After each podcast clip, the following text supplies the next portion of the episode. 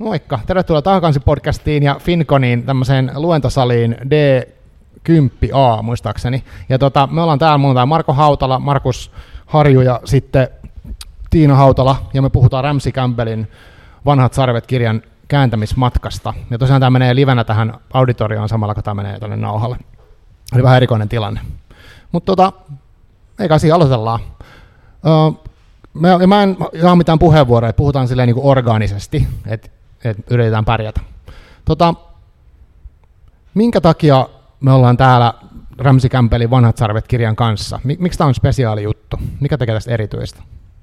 No, mä voin vastata si- siitä johtuen, että mulle Ramsey Campbell on ehdottomasti tärkein kauhukirjailija. Ja sitä sitten kuitenkin se, suhteellisen vähän esimerkiksi suomeksi käännöksiä, on y- äh, anteeksi, kaksi romaania tuli itse asiassa yleisöstä muistutus, eli enemmän kuin yksi romaani on suomennettu, mutta et mennään hyvin niin kuin kauas ja ne ei ole ollut sillä lailla mitenkään näkyviä. Mutta kyseessä on kuitenkin semmoinen ihan kaugenren piirissä olennainen kirjailija, joka siis tunsi näitä vanhoja suuruuksia, niin kuin August Derlethiä, joka itse asiassa löysi hänet, ja Ramsey Campbell oli oliko se 16, kun se julkaisi ekan, ekan tarinansa. Et se jotenkin toimi semmoisena jopa siltana siitä vanhasta Lovecraftien, Derlethien ja siitä vanhasta kaartista siihen uuteen maailmaan, mikä tuli 60-luvulla, jossa oli tämä kaikki ää, niin vellonta poliittisessa mielessä, LSD tuli kulttuuri, joka ei ole ihan täysin mitätön tekijä myöskään Ramsey Campbellin kirjoittamisessa. Ja jotenkin se toisen Lovecraftilaisen hengen kaupunkiympäristöihin ja semmoiseen maailmaan, jossa on näitä uusia tunnistettavia ongelmia, mutta ne on silti hyvin niin kuin psykologisia ne tarinat. Et se, se on ehkä vähän vaikeammin jotenkin markkinoitavissa laajoille massoille kuin joku Stephen King. Eli Campbell on paljon oudompi, voisi sanoa paljon synkempi. Ja no, Stephen King itse asiassa luonnehti Campbellin proosaa, että se on hallusinogeenistä proosaa, ja se näkyy varsinkin noissa novelleissa, että niissä on hyvin vahva jopa semmoinen äh, Twin Peaksin nähneet äh, tunnistavat sen sellaisen niin kuin surrealistisen sävyn. Joo, ja sä oot sanonut itse, että tämä on ollut sulle hyvin merkittävä esikuva myös kirjailijana. On siis se, että mä vähän jopa jännitin, me, kun tämä tuli tämä uusi kokoelma, että nyt ihmiset näkee, että mähän lainaan siltä ihan tekniikoita. Eli niin. kyllä mä oon sisästänyt Campbellin tiettyjä jippoja, mitä se tekee. Eli se on esimerkiksi aivan nerokas siinä, miten se enteilee asioita. Eli jos ajattelee, Kingin kirjat alkaa usein normaalista maailmasta. Hmm. Ja sitten siihen tunkeutuu joku yliluonnollinen. Ja nämä on ka- yleensä kaksi aika erillistä palikkaa Kingin tarinoissa. Että se on se normaali maailma, joka on tunnistettava, ja sitten on se yliluonnollinen. Mutta jos alat lukea Campbellin tarinaa, niin ensimmäiseltä sivulta asti yleensä enteillään, että jokin on vialla. Jopa siinä normaaliudessa, siinä arjessa on joku särö heti valmiiksi. Ja ne on tosi nerokkaasti, ja tätä mä joskus käytän itse, eli että mä alan kun mä kirjoitan, niin sieltä alkupuolelta jo silleen ripottelee sellaisia näennäisen viattomia yksityiskohtia, jotka sitten johdattelee siihen, mikä nyt voisi sanoa vaikka yliluonnolliseksi, vaikka Campbellillä nämä tämä yliluonnollinen realismi homma särkyy ihan kokonaan. Eli ollaan koko ajan semmoisessa maailmassa, jossa tämä rajankäynti, siinä perinteisessä niin kuin oudon maailmassa, missä rajankäynti realismi ja fantasian välillä on yleensä aika vaikea jopa. Tota, miten teillä muilla, onko teillä ollut suhde Campbellin ennen tätä tota, Vanhat sarvet-projektia? No mulla ei varsinaisesti mitään ihan henkilökohtaista suhdetta sille ei ollut, että mä olin toki lukenut just näitä jotain vanhoissa kokoelmissa olleita aikaisempia novelleja ja tiesin totta kai niin kun maineelta, maineelta miehen, mutta en ollut hirveästi lukenut, että siinä mä pääsin aika tuoreen silmiin tämän kimppuun. Joo, mulla on ihan samanlaiset tuntemukset, eli oli nimenä tuttuja tietenkin kotioloissa paljon kuulu suitsutusta Markolta, Ramsey Campbellista ja lukenut hänen suomennetun romaaninsa, mutta muuten ei ollut tuttu. Ja sitten mä päätin myös tässä, kun lähdettiin tekemään tätä kokoelmaa, että mä silmäilen ne alkuperäiset, mutta jätän niin kuin mieleni avoimeksi, että mulla on sitten puhdas tavallaan pöytä niitä käännöksiä varten. Eli tutustuin niin kuin syvällisemmin vasta sitten just sen käännösteksin kautta. Joo, mulla on itse asiassa aika sama, että silloin kun alun perin kuulin Markolta tästä, tota, että tämä Campbell on tulossa esimerkiksi Suomeen, niin silloinhan mulle tuli vasta, että nytpä tutustun tähän henkilöön, mä oon kuullut siitä ja nähnyt hänen mainin, sen nimen mainittavan jossain niin kuin kauhukokoelmissa, mutta en ole niin kuin tiennyt mitään. Itse asiassa, jos ihmisiä kiinnostaa Campbell henkilönä ja ehkä se he, mielenkiintoinen henkilöhistoria, mikä hänellä on, joka on myös olennainen sen, äärimmäisen mun mielestä olennainen sen kirjoittamisen suhteen. Kannattaa kuunnella Marko Suomi haastatteli Takakansi podcastiin Campbellia. Se oli loistava haastattelu. Se meni aika henkilökohtaiselle tasolle. Mun mielestä vähän yllättäen. Joo, yllättäisi, yllätti mutkin kyllä, totta. Mutta tota, vielä siitä, niin kuin, ennen kuin mennään tuohon projektiin ja kaikkea, mitä siihen liittyy, niin muistatko Marko niin sun jotenkin ensikosketuksen Campbellin tuotantoon? Miten se tapahtui? Mä luin joskus lapsena Nimetön painajainen romaania ja se, mulla on jotenkin semmoinen olo, että mä en oikein ihan ymmärtänyt, mitä siinä tapahtui, mutta siinä tapahtui jotain kauheata. Ja se voi olla, että mä olin ehkä vähän nuori siihen ja mä en tiedä, miten hyvä se suomennus. Sitten lopulta on, silloin, siihen aikaan ei varmaan laitettu hirveästi satsattu kauhuromaanien käännöksiä, ellei ne ollut sit Kingiä. Mutta siitä jäi joku jopa niin syvä merkki, että mä tajusin myöhemmin, 2008 multa ilmestyi romaani Itsevalaisevat, niin mä tajusin, että mä kirjoitin uudelleen tavallaan sitä Campbellin nimetön painajainen romaani. Ei se ole mitään plagiointia, siis tämä on tällaista, että, mä, mut jo, että joku, jotenkin se kaiku siellä. Esimerkiksi ihan semmoiset yksinkertaiset tilanteet, jossa puhutaan puhelimessa, eli puhelimesta tulee outo puhelu, ja sä et mennä saada selvää siitä, mitä siellä puhutaan. Ja että niinku puhelimeen, että sä keskustelet ihmisten kanssa ilman, että sä näet niitä. Ja sitten jotain muutenkin tällaisia ihan niinku yksittäisiä, yksittä, ja lapsen katoaminen oli itse valaisevissa myös se ihan niinku keskeinen, se, mistä se, mikä läht, laittaa sen tarinan liikkeelle, ja se on nimenomaan nimettömässä painajassa myös. Sitten on tehty ton äh, Haume Balaguero teki 1999 ilmestyi, että siitä on jo aikaa, semmoisen leffaversion kuin Nimetön. Se on hyvä, hyvä se elokuvaversio myös. No, se, se nimihän pitäisi olla Nimettömät. Eli tämä on koko se pointti siinä romaanissa. Mutta Joo, ja se oli ensimmäinen, ja sitten mä oon lukenut novelleja, romaaneja. Äh, Campbell oli semmoinen, että mä palasin siihen usein jopa silloin, kun mä olin ihan totaalisen tympääntynyt kauhugenreen.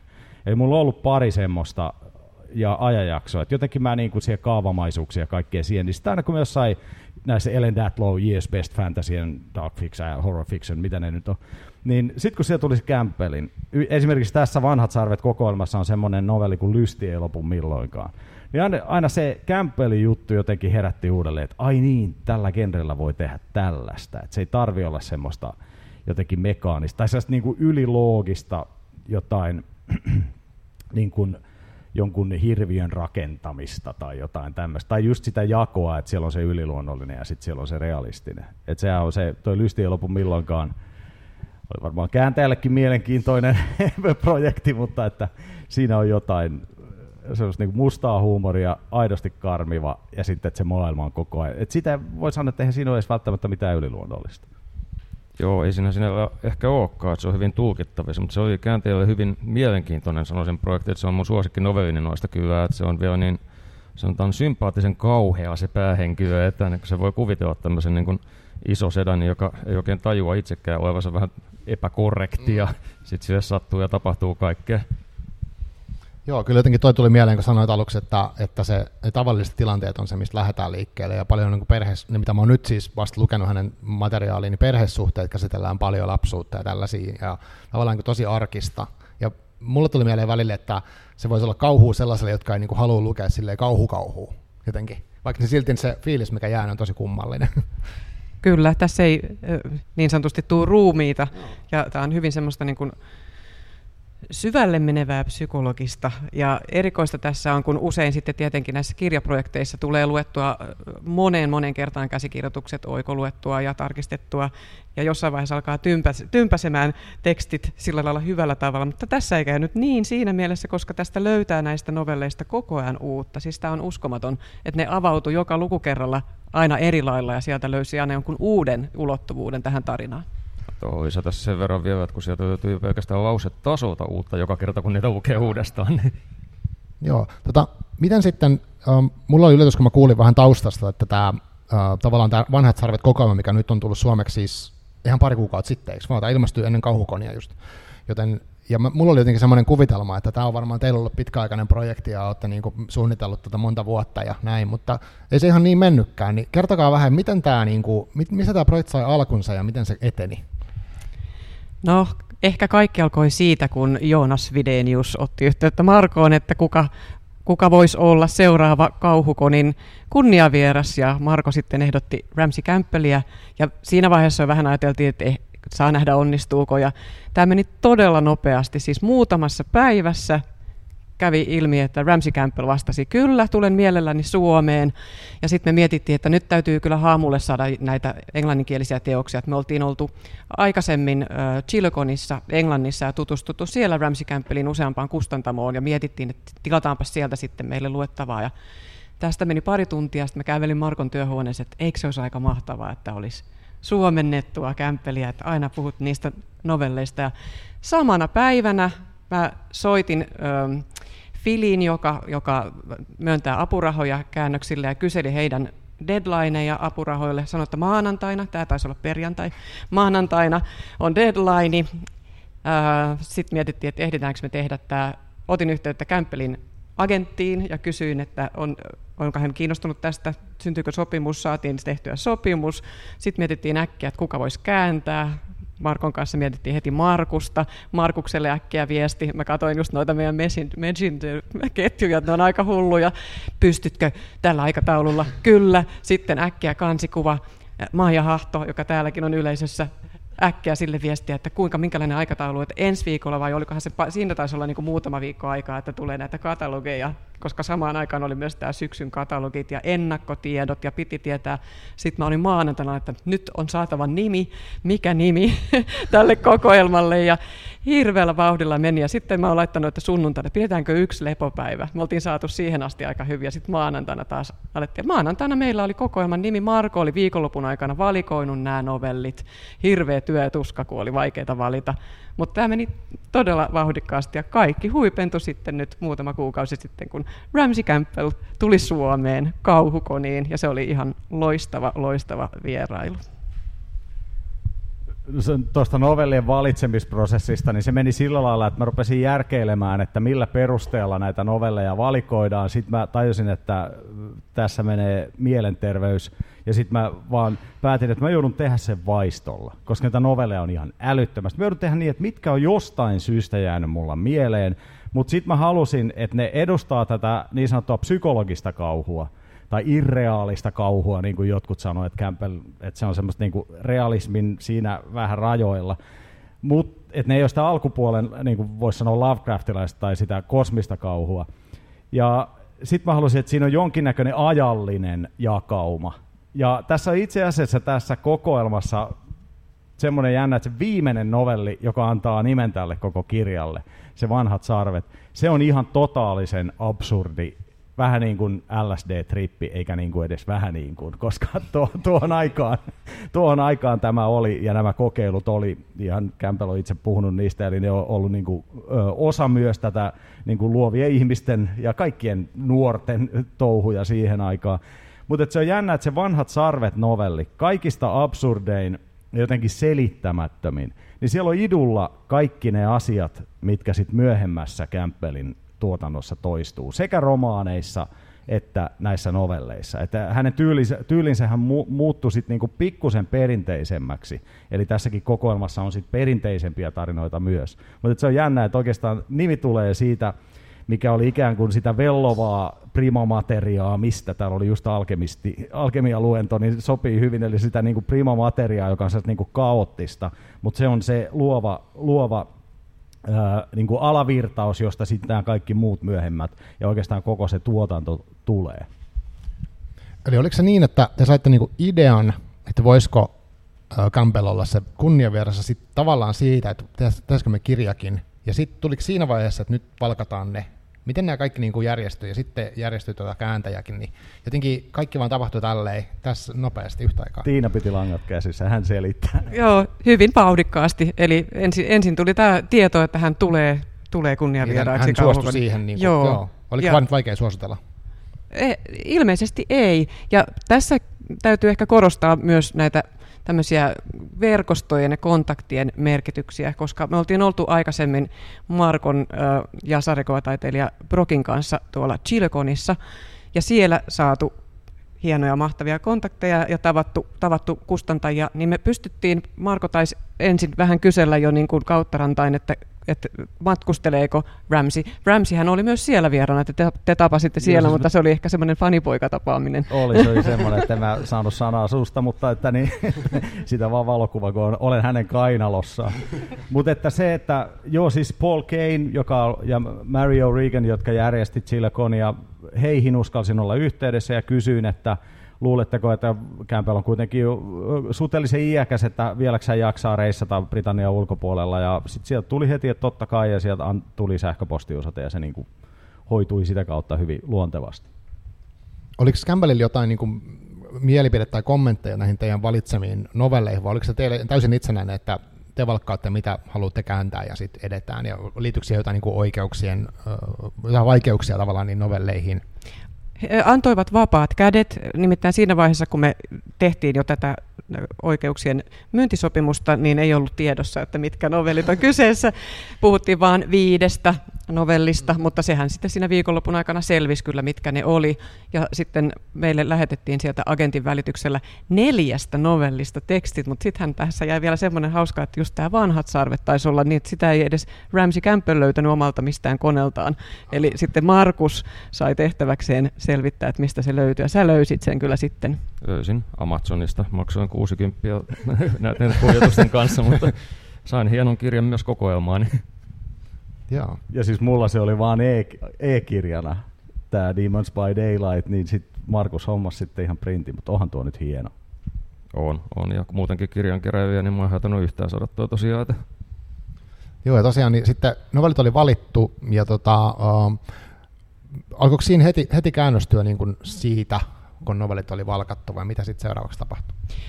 Käytännössä kyllä. Me oltiin ensin vähän mietitty sitä, että pitääkö meidän niin kuin odottaa sitä apurahapäätöstä, koska tämä oli myös aika iso taloudellinen satsaus, mutta hyvin pian tuli sellainen, että ei me voida, että meidän, tai näin kustantajana tein sen päätöksen, että tämä kirja tehdään, tuli tukea tai ei, koska eihän se ole mikään automaatti, että saa käännöstukea. Mäkään en ole, ole aikaisemmin hakenut kuin muutaman kerran, ja päätettiin, että nyt lähdetään liikkeelle vaan. Että joskus pitää tehdä niin, että ei mieti, vaan tehdään asioita.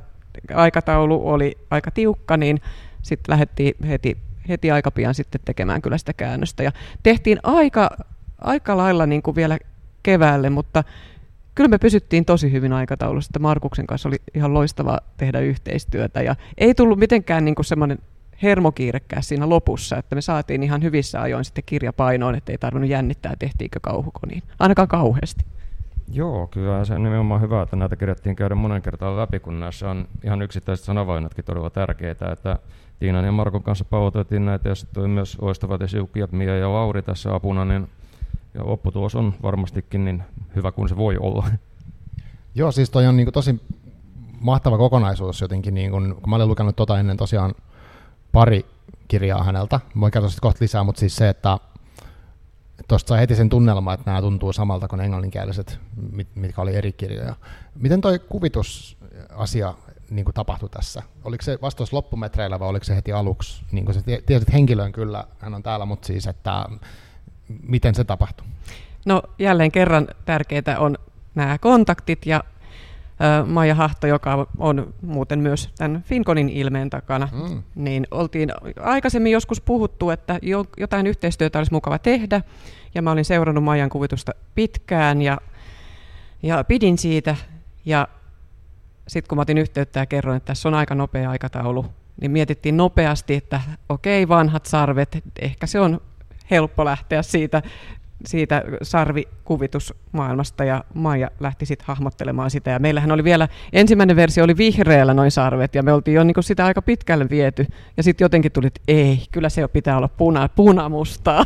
Täytyy olla kauhukirjan kansissa, vaikka ne oli tosi hienot ne vihreät myös ja ne olisi sopinut siihen. Eli, eli tätä puolta lähdettiin, että se tuli aika nopeasti kyllä sitten myös siihen, että jotenkin on hämmästyttävää, kuinka onnistunut tuo lopputulos oli, vaikka tehtiin nopeasti, mutta joskus on se, että just se tekee siitä. Että ollaan niin mm. siinä hetkessä ja nyt niin kuin kaikki, lähti, kaikki tahot lähti todella innoissaan tähän juttuun mukaan ja aivan niin kuin suitsutti, suitsutti tätä fiilistä, että tuli aivan semmoinen talkohenki-meininki.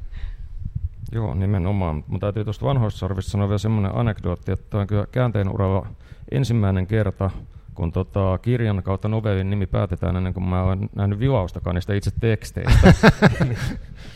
Mutta hyvinhän se meni. Niin. Miten sä Markus päädyit tähän? Onks, te olette tuttuja aikaisemmin, mutta olitko tehnyt heidän kanssaan yhteisprojekteja? Miten osasi niin suhun olla yhteydessä? No me ei ole henkilökohtaisesti tätä ennen tehty, mutta to- toki ollaan tunnettu tässä jo useampi vuosi. Ja voi olla, että edellisenä Finconissa mä olin just kääntänyt tämän Solomon Keinin koottuja tarinoita, niin Marko sitä hirveästi silloin hehkutti. Nyt en tiedä, oliko siitä jäänyt mieleen tai muuta, mutta... Oli jäänyt mieleen. Joo, niin mä arvelinkin. No miten, sun, miten kääntäjän, sä oot kertonutkin vähän tässä jo vinkannut, että se ei ehkä ollut niin suoraviivainen ja tota, osa teksteistä piti tai vanha teksti piti löytää jostain. Minkälaista Ramsey Campbellin teksti oli niin kääntää? Äh, sanotaan hyvin haasteellista, mutta erittäin mielenkiintoista. Että siinä tulee just siihen, että No Marko sanoi se jossain vaiheessa hyvin, että on todella tiheetä tämä teksti.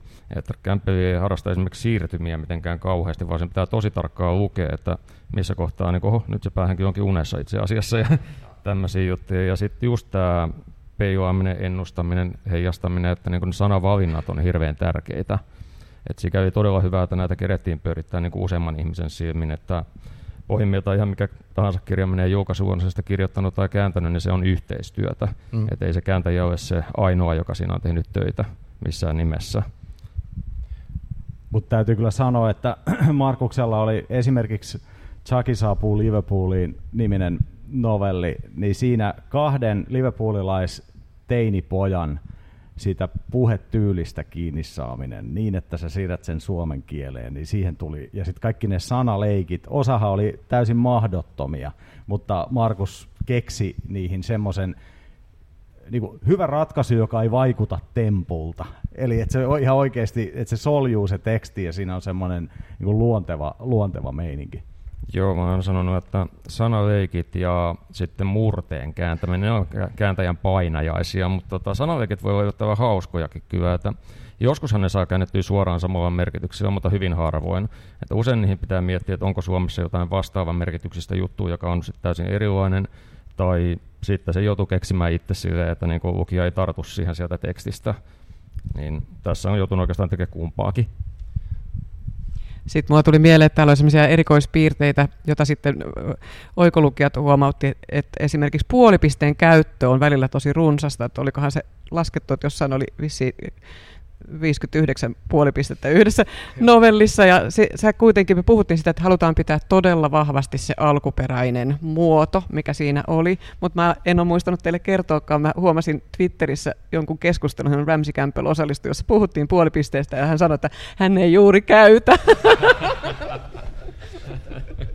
Eli niitä voisi olla enemmänkin. Se olisi voinut laittaa kuvakaappauksen yhdestä sivusta. Että.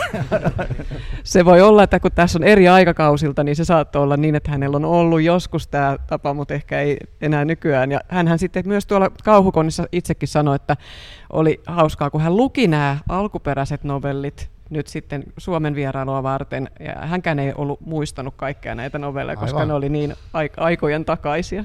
Niin, hänellä on tosiaan 50 vuoden kirjoittajaura, eikö vaan suunnilleen, vai onko enemmänkin? Niin, siis 60-luvun äh, lopulla, kun August Derleth al- alkoi kirjeenvaihdon jonkun lupaavan tuntuisen äh, kirjailijan kanssa Britanniasta, ja sitten hän ei tajunnut, että silloin Campbell oli 15. Aivan. Täällä oli yleisössä tarkennusta.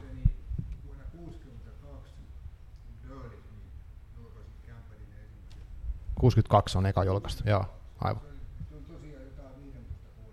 Joo, eli se on 60-luvun alussa vielä. Kyllä. Mieletön ura. Tota, se on tietysti no, niin teini-ikäisen novelleja ne ensimmäiset. Aivan.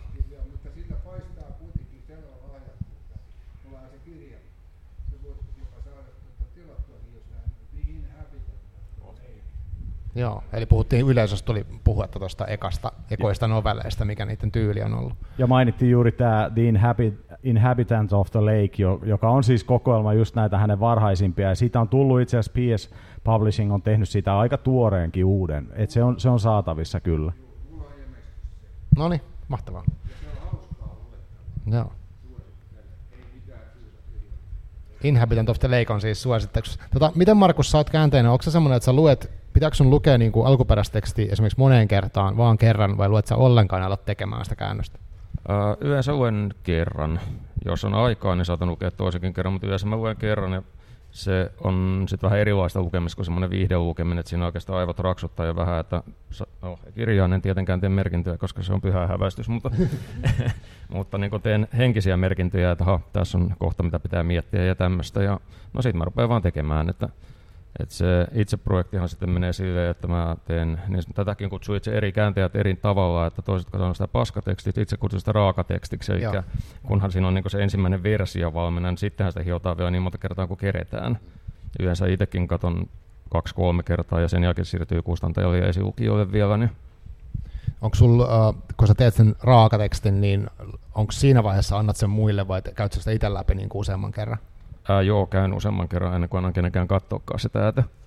Miten sitten tässä meni näissä novelleissa, niin onko se joku tietty järjestys ja teit sä kaikki niin kuin putkeen vai oliko yksi novelli valmiiksi ja sitten seuraava? Ää, just näin, eikä yksi novelli valmiiksi ja sitten seuraava. Että itse asiassa muistaakseni aloitin lyhyemmistä, että tulee semmoinen edistymisen fiilis. Aivan. Niin...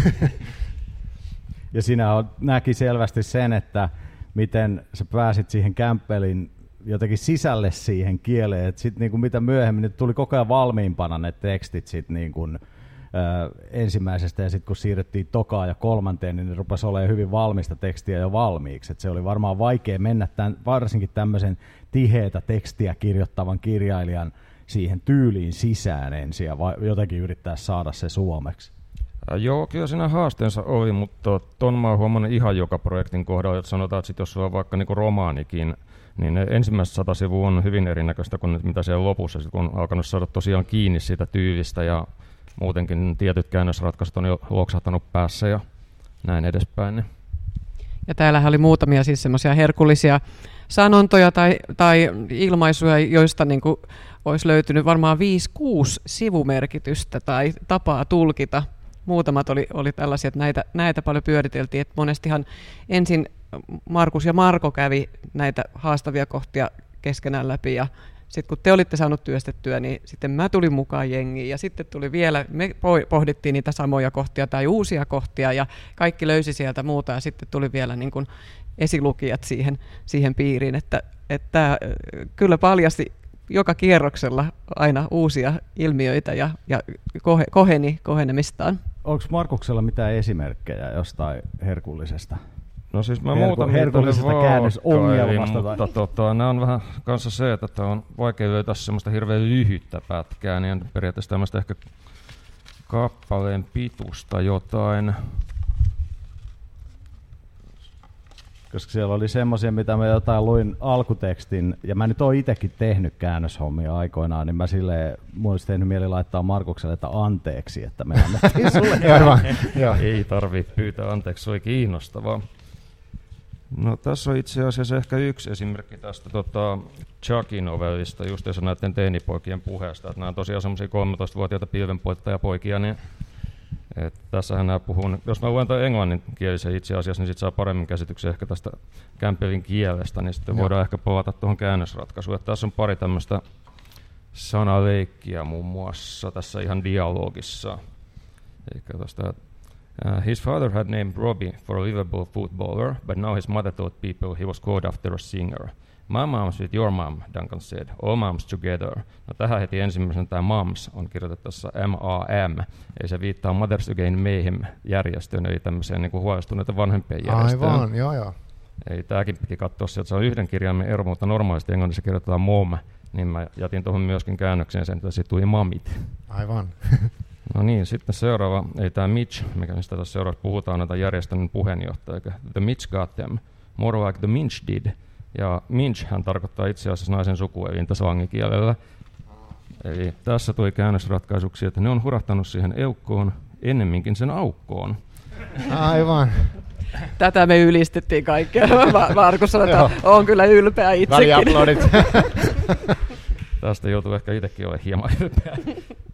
Ja tota, sitten, sitten samassa on vielä, kun tästä tulee kohta, että What do you think? I'm in the park. Just finishing my homework. What? Duncan improved on this by adding, doing a housework. Homework, Robbie said, not without resentment. I'm on the last lap. Whose? Eli tässä tulee taas tämmöinen, nämä 13-vuotiaita poikia, joille mielestäni näiden puheeseen tämmöinen seksiläppä ei ole mitenkään epäsopivaa, mutta ne ei ehkä ihan täysin tiedä, mistä ne puhuu.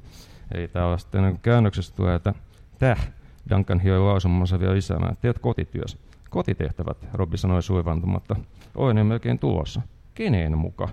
Aa, En tiedä, onko se hyvä lappa, mutta todennäköisesti poikien mielestä se on, että Just 13-vuotiaan näin. huumori on juuri tämän Mm. kaltaista. Ja toi, on- to, täytyy olla hankala siinä mielessä, että se saa se just se rekisteri oikein, että se ei, liik, se ei ole niinku silmäänpistävä, vaan että se Mm, just soljuu tolleen. Ja mun mielestä ne oli ihan nerokkaita. Joo. Ja siellä oli ihan sitten niinku proosakohdissa myös mainioita kohtia, mutta et noi oli hyvä, toi dialogi jäi mieleen kyllä hyvin. Mä luin myös meidän viestivaihtoa. Sitten tässä, tässähän on tämmöisiäkin ilmiöitä, että, että jossain vaiheessa pojat ottaa, lähtee bussilla, tai päähenkilö lähtee bussilla Liverpooliin. Se oli niin kuin ilmastu näin, mutta sitten me mietittiin, että hetkinen, kun he kuitenkin asu Liverpoolissa ja siinä puhuttiin Liverpoolin satamasta ja me, me lähdettiin siis ihan niin kuin Google Mapsin kanssa tutkimaan, Aa, että miten Liverpoolin se keskusta Joo. rakentuu ja missä siellä on ne satamat, eli docks ja laiturit. Ja, ja, ja sitten päädyttiin, että kyllä se täytyy olla niin, että hän on niin lähtenyt bussilla keskustaan eikä, eikä Liverpooliin. Ja, ja tämä oli niin kuin jotenkin todella kiehtovaa salapoliisityötä, kun oli aivan niin kuin sillai, selvitteli tuolla kar- kartan avulla. Joo, se kartta auttoi siinä paljon. Ja sitten itse asiassa siinä yhdessä just mitä puhuttiin siinä, siinä, siinä kun tuossa keskiviikkona keskusteltiin etäyhteyden, kun Marko mainitsi tämän elokuvateatterin ne pienet ikkunat. Sen te olette käynyt katsoa niin paikan päästä, että se on semmoinen vanhempi teatteri. Niin sekin on taas haastava sitä niin tekstistä sitten periaatteessa niin visualisoida semmoista mielessään, kun ei sellaista Mm. mm. koskaan nähnyt. aivan, just näin. Ja toi novellihan on tosi rankka siinä mielessä, että siinä on taustalla tämmöinen oikea tapaus eh, Liverpoolissa, missä niinku lapsi surmasi, niin, kaksi lasta surmasi niinku pikkulapsen ihan tällaisen. Ja se, se oli tosi traumaattinen jo edelleen Englannissa. Ja sit, sitä ruvettiin syyttää kauhuleffoja. Ja tämä oli kauhutarinoita muutenkin. Tämä oli täysin tuulesta temmattu syyte. Ja niin kuin Campbell, joka on aina vastustanut sensuuria, niin tämä novelli on ikään kuin kommentti siihen, että ei se, et, niin kuin tämä kauhutarinat ei ole pahoja, paitsi jos vanhemmat alkaa sanoa, että ne on, niin sitten lasten päässä Mm, niistä kyllä. rupeakin kasvaa niin kuin hirviöitä. Ei taas puhuttiin tästä Chuckista. Chucky saapuu Liverpooliin. Kyllä. Joo, Campbellilla on uh, Ancient Images, se on yksi kirja, mitä Marko suositteli mulle lukemaan, niin tota, siinä käsitellään myös sensuuria ja kauhukulttuuria, että siinä on, on niin kulttuurikritiikkiä myös aika paljon hänen niin kuin, niissä kirjoissa. Mutta tuossa oli hyvä, hyvät esimerkkejä tuosta, niin kuin tiivissä teksti voi olla, ja sitten niin kuin ei kääntänä helposti, sitä vaan lukee ehkä aika nopeastikin joskus kirjoja, ja sitten jää tuommoiset pienet oivallukset niin kuin helposti menee ohi. Mi- Mikä, oliko sinulla näistä novelleista, oliko joku tietty erityisen haastava tai mieluisa tehdä? Mm, omat suosikit kyllä on tosiaan tämä Lysti ei milloinkaan ja Chucky saapuu Liverpooliin, että nämä on pidempiä novelleja, niin että näissä oli ehkä sit enemmän semmoista niin kuin pureskelemista ja peilattavaa. Nämä lyhyetkin novellit on loistavia, mutta ehkä nämä kaksi jää niin kuin suurimmaksi, suurimmaksi suosikiksi kyllä ihan niin kaiken kannalta. Se lopu milloinkaan ehkä vielä eniten niistä syistä, mitä tosiaan aikaisemminkin puhuttiin, Joo. että musta siinä on vaan loistava tunnelma siinä novellissa. Kyllä. Ja sittenhän tuossa oli novellin valitsemisessa oli yksi painajaismainen juttu se, että Campbellilla on kaksi aivan loistavaa joulunovellia. Toinen niistä nyt päätyi tähän, se on nimeltään Savupiippu. Se sai Young British Fantasy, mikä Awardin aikoinaan myös, kun julkaistiin 70-luvun lopulla vai 80-luvun alussa. Mutta sitten sillä on ihan loistava toinen, semmoinen kuin The Decorations, jossa siis Tämä mun mielestä osoittaa, että on kyseessä loistava kauhukirjailija. Siinä novellissa ei ole mitään muuta kuin joulukoriste, joka pelottaa tätä yhtä päähenkilöä. Ja siihen ei tule sen kummemmin mitään lisää. Mä voin spoilata se. Se on vaan se koriste. Se pelottaa. Ja sitten toi, toi Chimney, tai siis tämä savupiippu, on ihan loistava siinä, että se muistuttaa meitä niin kuin aikuisia, että miksi joulupukki oli pelottava lapsena. Mulle se ainakin teki että mä yhtäkkiä tajusin, että tämä on ihan kauhea hahmo. Aivan. Että se tulee yöllä savupiipusta. Vielä silleen, että se on niin iso, että se mennä mahtuu sieltä, että se tulee nokisena sieltä ja hiipii lapsen sänkyä kohti. Joo, oli sun kommentti. Mä voin toistaa sen.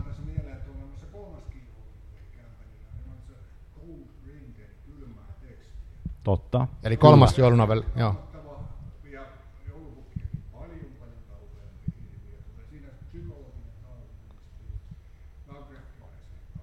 Aivan.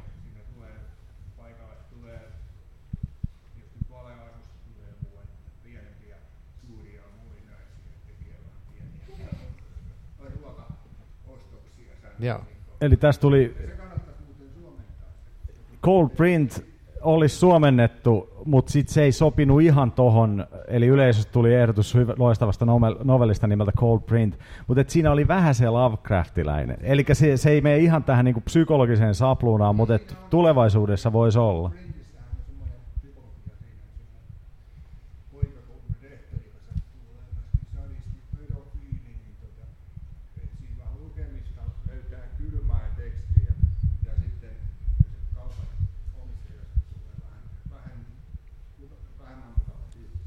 Joo.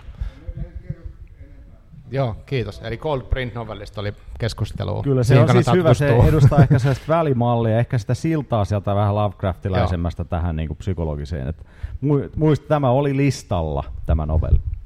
Täällä on mahtava huomata, että Täällä on mahtava huomata, että yleisössä on paljon tietoutta Ramsey Campbellista, mutta näin kustantajan näkökulmasta, sit kun me oltiin päätetty tehdä tämä kirja, niin yksi haaste oli se, että Ramsey Campbell on todella tunnettu maailmalla, mutta Suomessa ehkä niin kuin kauhun harrastajien ja genren ulkopuolella, niin aika tuntematon nimi. Ja me mietittiin myös sitä, että miten me saadaan tuotua tätä tietoutta eteenpäin, ja päätettiin, Marko kirjoitti tietysti siihen hienon esipuheen, jossa sä taustoitit myös Ramsey Campbellin henkilöä ja näitä tarinoita ja koko tätä pitkää uraa, joka varmasti antaa eväitä sitten uusille lukijoille perehtyä Ramsey Campbellin tuotantoon vaikka tämän kokoelman kautta ja sitten lähtee haalimaan niitä muita teoksia. Mutta sitten tehtiin myös kampanjoita, jossa kerrottiin pieniä yksityiskohtia Ramsey Campbellin elämästä, tuotannosta ja urasta.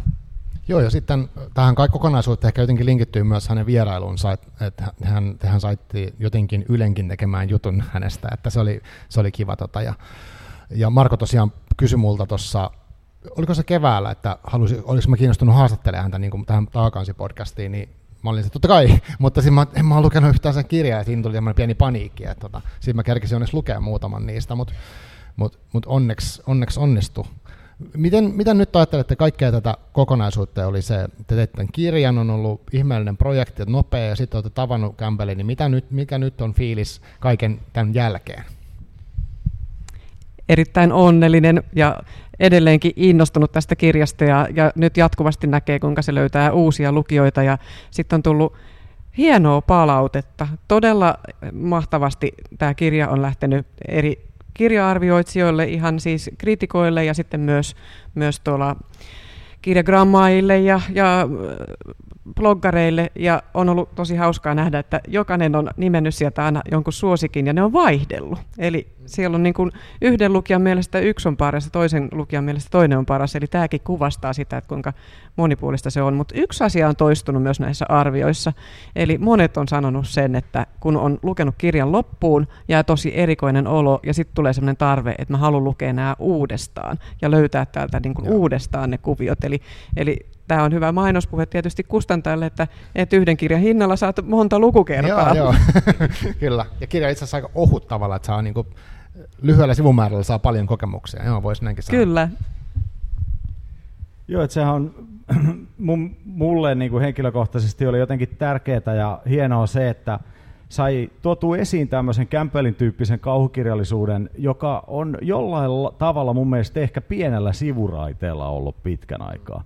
Että on, näähän nyt on ihan siis normaaleja trendejä, mutta että, että tämä tämmöinen, että mä on miettinyt sitä silleen, että mähän kuulun sukupolveen, joka just koulutettiin Twin Peaksilla ymmärtämään surrealismia. Joo, niin et semmoista ei ole välttämättä tullut uutta, sitten ihmiset niinku kokee semmoisen hämmentävän ja surrealistisen kuvaston joskus jotenkin, että mitä, että tämä on jotenkin keskeneräinen tai väärin. Niin ehkä toi nimi sitten kuvastaa sitäkin, että nostettiin ne vanhat sarvet sieltä esiin, eli niissä on se oma puskunsa, joka toivottavasti myös tulee ja ihan varmasti palaa osaksi kauhukirjallisuutta myös. Joo, oikein loistava fiilis itselläkin. Ja mä voisin kuvitella, että tämä on myöskin semmoinen kirja, että ei tämä silleesti vanhene juurikin senkin takia, että kun sitä voi lukea niin monen kertaan ja aina löytää jotain uutta. Niin tosiaan kaiken kaikkiaan tämähän oli aivan loistava projekti. Siis tätä oli hauska tehdä ihan tekstien, tekstien pohjalta jo, mutta sitten tämä koko yhteistyökuvio tässä oli aivan mahtava ja toimi kuin junan vessa. Ja näin edespäin. Ja sanotaan, tota, mä kokisin myös sille, että Tämä on jopa, jopa varmaan ammatillisesti opettava projekti myöskin, että koen jopa, että on varmaan todennäköisesti parempi kääntäjä tämän selätettyä niin, että Joo, itse asiassa mäkin olen niin tavallaan päässyt vähän tähän mukaan tähän fiilikseen, koska viisi minuuttia aikaa, niin tota, ää, mä pääsin tosiaan tapaa tein ansiosta tämän Campbellin, ja se oli tosi mielenkiintoinen tapaaminen. Hän on siis tosi lepposa semmoinen vanhempi herrasmies, ja hän oli siinä, me oltiin semmoisessa kirjastohuoneessa hotellin kellarissa, ja sitten tota, hänen vaimonsa oli kuuntelemassa koko ajan, kun me äänitettiin siinä, ja tosi rennosti jutteli kaikesta maa ja taivaan välillä. Ja tota, ei, en tiedä, se oli, kiitos teille, että mä sain mahdollisuuden, mutta siis et, et on ollut kiva olla jotenkin mukana tässä myös fiilistelemässä tätä Campbellia. Ja Campbell ei matkusta mihinkään ilman vaimoaan Jennyä, eli Jenny on aina siinä, en tiedä mitä hän vartioi. Aivan, kyllä. Hei tota, uh, haluatko o- vielä... Outo kuvio. niin just, kyllä. Joo, uh, haluuko joku, oliko teillä vielä jotain kommentteja, mitä haluatte sanoa? Tota, haluuko joku yleisöstä sieltä jonkun lyhyen kommentin kerki ottaa, jos joku haluaa heittää? Joku muu, ko- te, te olette saaneet monta kommenttia. Joo, sieltä. Onko toivoa, että saataisiin lisää suomeksi ilmeisesti? Joo. Suomen kansa vaatii kämpeliä lisää. No, mitä vastaa kustantamat ja kirjailijat? Onhan se mahdollista, onhan se mahdollista, mutta voin sanoa myös, että tämän projektin myötä Haamu on siis aikaisemmin yksittäisiä novelleja ostanut käännösoikeuksia novellikokoelmiin, ja sitten tätä aikaisemmin on ollut Per Faxnellin Uhripuu novellikokoelma, kauhutarinakokoelma. Että tämä tavallaan oli jatkumoa, että senkin takia uskallettiin lähteä näin nopeasti siihen, että oli hiukan jo kokemusta tähän, vaikka aivan, aivan tota untuvikkoa tavallaan ollaan myös tässä käännöspuolessa. Mutta meillä on ollut pitkään pitkään kyllä suunnitelmissa aina puhuttu, että haluttaisiin tuoda ö, jotain, jotain ö, novelleja tai vaikkapa ihan käännösromaaneja muualta maailmasta. Ja miksei sitten kämpeliäkin, kuka tietää. Kyllähän, kyllähän kämpeliä pitää, jos Suomen kansa niin vaatii. Niin, niin no, Kyllä. Hyvä. Joo, haluatko sanoa vielä?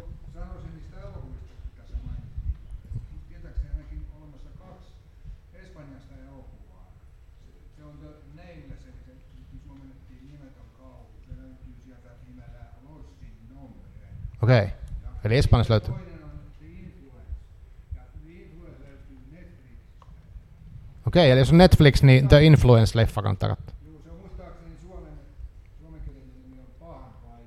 Okei, okay, pitää katsoa. No niin, kiitos. The Influence, ilmeisesti. Okei. Okay. Kiitos. Joo, täytyy sanoa, että se Lossin Nombre on kyllä mun mielestä paree. No niin.